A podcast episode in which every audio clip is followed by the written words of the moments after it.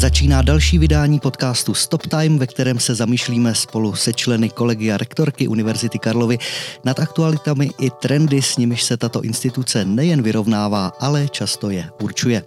Tentokrát se zaměříme především na mezinárodní platformy spolupráce, evropské a světové kontexty, v nichž univerzita působí.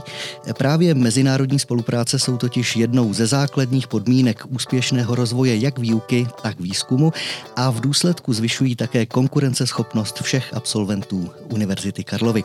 O tom všem bude v dnešním Stop Time hovořit úřadující rektorka profesorka Milena Králíčková, kterou vítám ve studiu na Ovocném trhu. Dobrý den. Dobrý den vám i posluchačům. Příjemný poslech přeje od mikrofonu Luboš Veverka. Rektorko, poslední dobou rezonují eh, společností témata energetiky, konkrétně například eh, vytápění. Aniž bychom teď rozebírali detaily, eh, myslí univerzita do budoucna na nějaká systémová řešení, nějaké koncepční změny, které by mohly snížit její energetickou náročnost bez ohledu na to, jaká bude vnější situace? Určitě ano.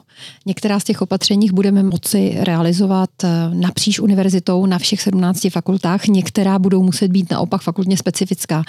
Ono se ta krize ve své podstatě částečně podobá té, té covidové krizi, té pandemii, kdy některá opatření mohla být pro celou univerzitu a ta řešení byla sdílena, ale někde bylo potřeba zasáhnout například modifikaci akademického roku opravdu odděleně na základě specifik té dané fakulty.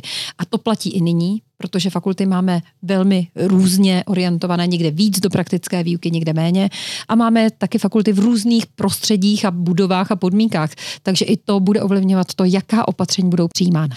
Asi bude koncepčně problém, jak pojmout budovu, která je, řekněme, z 18. století a budovu, která je, řekněme, teď z posledního roku. Takže i tohle budou zřejmě faktory pro nějaká technická odlišná řešení. Ano, je to tak a my na těch řešeních pracujeme společně samozřejmě s odborníky, které na Univerzitě Karlově máme. A já jsem moc ráda za spolupráci, kterou v určité velmi silné míře například poskytuje i Centrum pro otázky životního prostředí, kde je celá řada odborníků, kteří se věnují této problematice. Takže ano, společně s odborníky, které tu máme, se snažíme tu současnou situaci říkejme jí krize nebo příležitost řešit. A dlouhodobý cíl, nějaká energeticky neutrální nebo dokonce energeticky zisková univerzita, máte nějakou takovouhle osobní vizi? Vy jste to sám naznačil. Univerzita Karlova má okolo 200 budov a některé z nich jsou otvírané opravdu v letošním akademickém roce.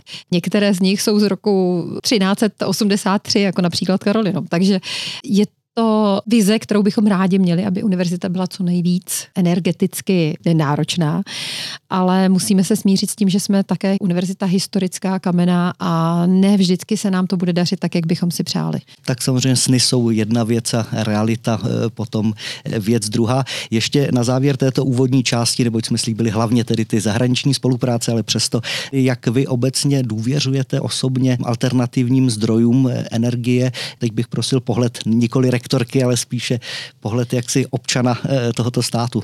Mám důvěru i víru, že ty eh, nové zdroje, udržitelná energie, že to je naše budoucnost a pevně věřím, že se nám a vědcům eh, obecně, nejenom na Univerzitě Karlově, podaří najít řešení pro tu současnou krizi. Posloucháte Stop Time dnes s rektorkou Univerzity Karlovy, profesorkou Milenou Králíčkovou. Dostáváme se k hlavnímu eh, tématu a tím jsou zahraniční spolupráce nebo mezinárodní spolupráce Univerzity Karlovy. Asi bychom na úvod měli eh, představit v nějakém hrubém rámci, kolika vlastně partnerství se univerzita účastní, do kolika takovýchhle celků je eh, zapojena tak na Univerzitě Karlově je báječné, že ta mezinárodní spolupráce se týká všech úrovní. Eh, na celé řadě pracovišť je konkrétní spolupráce mezinárodní, někdy i s více pracovišti, na přímo ta vědecká nebo vzdělávací témata. Ono v té vědě ta mezinárodní spolupráce jde daleko s nás, ale já mám velkou radost, že se Univerzitě Karlově v poslední době velmi daří mít i více a více společných mezinárodních počinů i ve vzdělávání. Pak máte ty, eh, bych řekla, fakultní úrovně. Máme celou řadu desítky, stovky mezifakultních mezinárodních spoluprací. Eh, na ty, nad nimi eh, navazují meziuniverzitní spolupráce, kde vlastně přímo univerzity vezmou dvě i více fakult, které spolu vzájemně spolupracují. A ten nejvyšší, bych řekla, rámec té spolupráce, to jsou například členství naší univerzity v různých aliancích, uskupeních a tam mě největší radost dělá Evropská univerzitní aliance for EU+, která je velmi živoucím, velmi platným uskupením Univerzity Karlovy společně s šesti dalšími vynikajícími evropskými univerzitami. V té Evropské univerzitní alianci for EU Plus eh, jsme společně s Heidelberskou univerzitou, Sorbonou, pařížskou Sorbonou, Kodaňskou univerzitou, Milánskou, Varšavskou a teď nově i s Ženevskou univerzitou.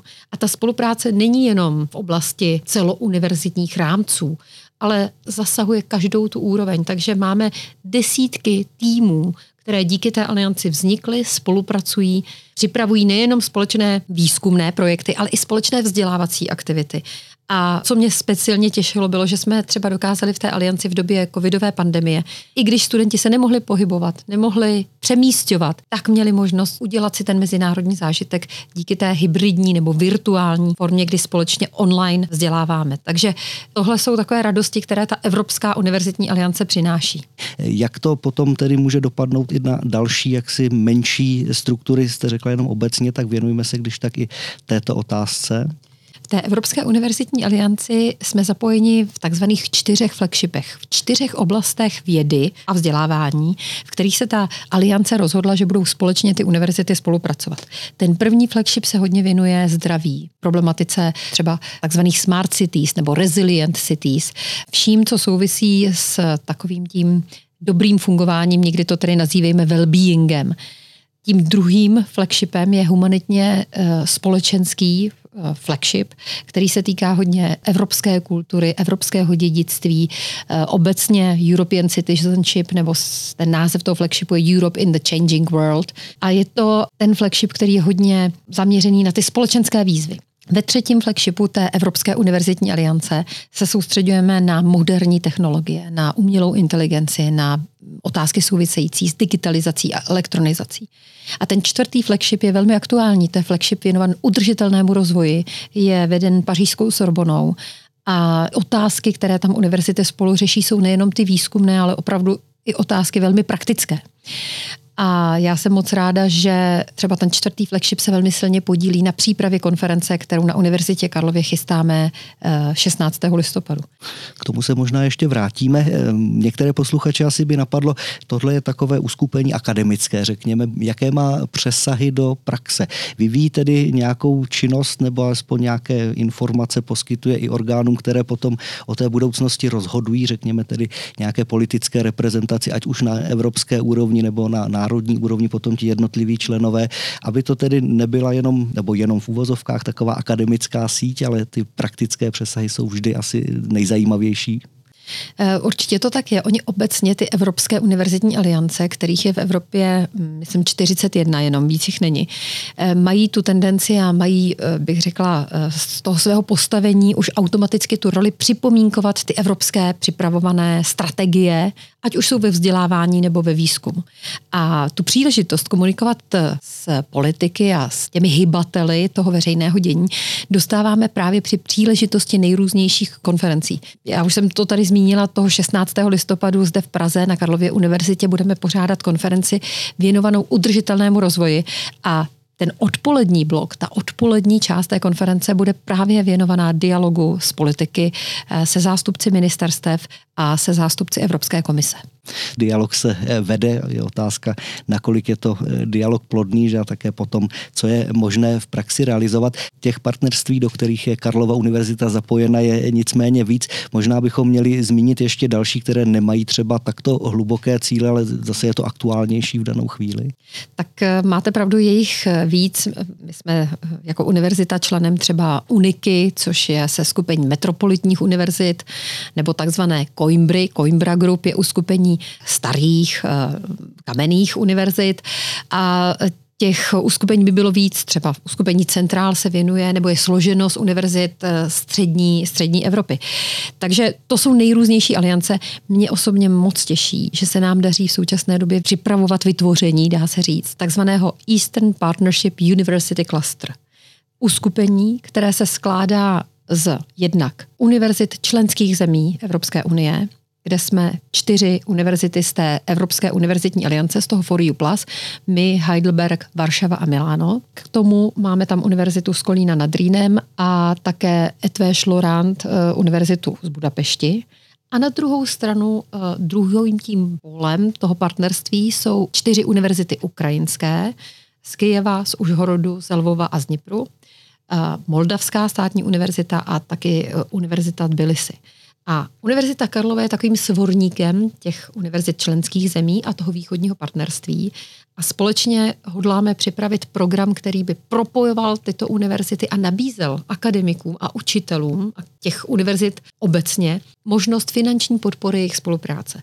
Takže Výhledově bychom chtěli docílit toho, abychom univerzity z východního partnerství, ale samozřejmě teď v první řadě ty univerzity ukrajinské, podpořili v té jejich aktivitě, ve výzkumu, ve vzdělávání, těch eh, v současné době nelehkých časech. A počítá se i zde s nějakými nosnějšími tématy v dlouhodobějším horizontu, aby to nebyla tedy aliance pouze operativní, či jaksi daná nějakou momentální situací, ale měla pak i dlouhodobější platnost a váhu. Pravděpodobně ty tendence toho zbližování tímto směrem asi se budou posilovat v nejbližší budoucnosti.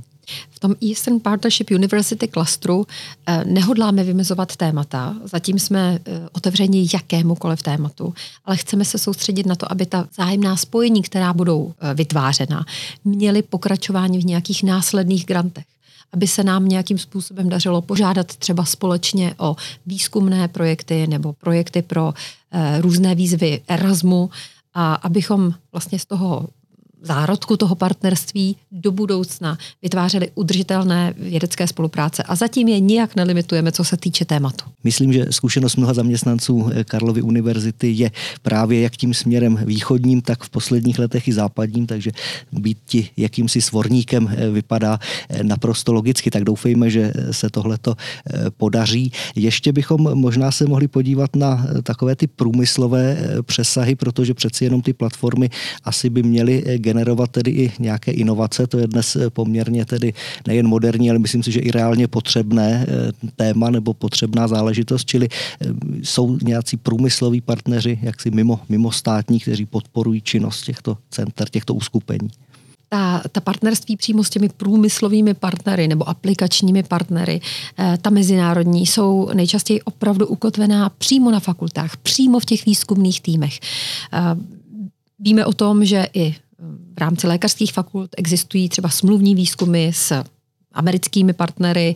Eh, na celé řadě fakult eh, jsou ty výzkumné spolupráce s aplikačními partnery i v zahraničí, někdy i podporované z, eh, třeba z grantových prostředků na počátku a později už pouze z, od té aplikační, z té aplikační stránky, přímo z té aplikační sféry, ale to už potom většinou nejsou partnerství, která by řídil nebo nějak moc ovlivňoval rektorát ale naštěstí jsou to přímo ta partnerství, která vznikají na základě dobré vědecké práce eh, našich kolegyň a kolegů přímo na fakultách. A to je pak ohromná radost něco takového vidět v praxi. Pak ty projekty žijí vlastním životem, byť byly založeny původně na této akademické spolupráci. Tím bychom uzavřeli hlavní část zahraničních spoluprací dnešního podcastu Stop Time. Jehož hostem je profesorka Milena Králíčková. Na závěr tradičně v tomto podcastu, pokud je jeho hostem rektorka Univerzity Karlovy, zveme na nějaké zajímavé akce. Už byla naznačena konference v listopadu, tak možná bychom se k ní měli ještě podrobněji vrátit a pozvat skutečně detailně. Tak v listopadu nás čekají 16. listopadu ta konference, která se bude věnovat udržitelnému rozvoji. Moc mě těší, že tady bude celá řada odborníků a specialistů z celé té aliance for EU+. Uvítáme jak kolegy z Heidelbergu, tak ze Sorbony, z Varšavské univerzity a to bude celodenní program tady u nás v Karolinu. Samozřejmě 17. listopad, ten k Univerzitě Karlově patří už desetiletí neodmyslitelně, takže i to je eh, pozvánka, kterou bych tady ráda učinila. A protože jsme dneska spolu mluvili o té Evropské univerzitní alianci for EU Plus docela detailně, tak já jenom upozorním, že to sice není veřejná akce, ale budeme tady v pondělí 14. listopadu zahajovat druhou fázi, druhý projekt, který se bude té alianci věnovat a který bude její činnost vlastně rozvíjet. Tentokrát má název One Core a tady v Praze společně ten projekt eh, vlastně zahájíme. Říkáme tomu kick-off, tak eh, věřím, že to bude opravdu nakopnutí tím správným směrem. Že to bude výkop a nikoliv nakopnutí. A zcela na závěr zmínila jste ten 17. listopad, který neodmyslitelně patří k prostředí studentskému. Jaké vy osobní máte sama vzpomínky na 17. listopad 1989? Tak v roce 1989 jsem eh, byla ještě ve čtvrtém ročníku Strakonického gymnázia a ono eh, v těch malých městech to mělo určité spoždění, takže toho 17. listopadu byl pro mě pravděpodobně v těch Strakonicích úplně normální a e, běžný den netknutý tím, co se dělo tehdy v Praze. Každopádně ty události, které následovaly potom, ty už si vybavuji a jsem moc ráda, že letos budeme moct 17. listopadu zase jako svátek studentů tady v Karolinu moc slavit. Bude to zase jiný zážitek, doufejme, že příjemný a doufejme, že už uvodí třeba i nějaké lepší, optimističtější vnější časy, které nás, doufejme, čekají. Tím se uzavírá dnešní Stop Time. Jehož hostem byla profesorka Milena Králičková, úřadující rektorka Univerzity Karlovy. Děkuji vám a někdy zase naslyšenou. Já moc děkuji za pozornost a těším se na příště. Od mikrofonu se loučí Luboš Veverka. Někdy příště naslyšenou.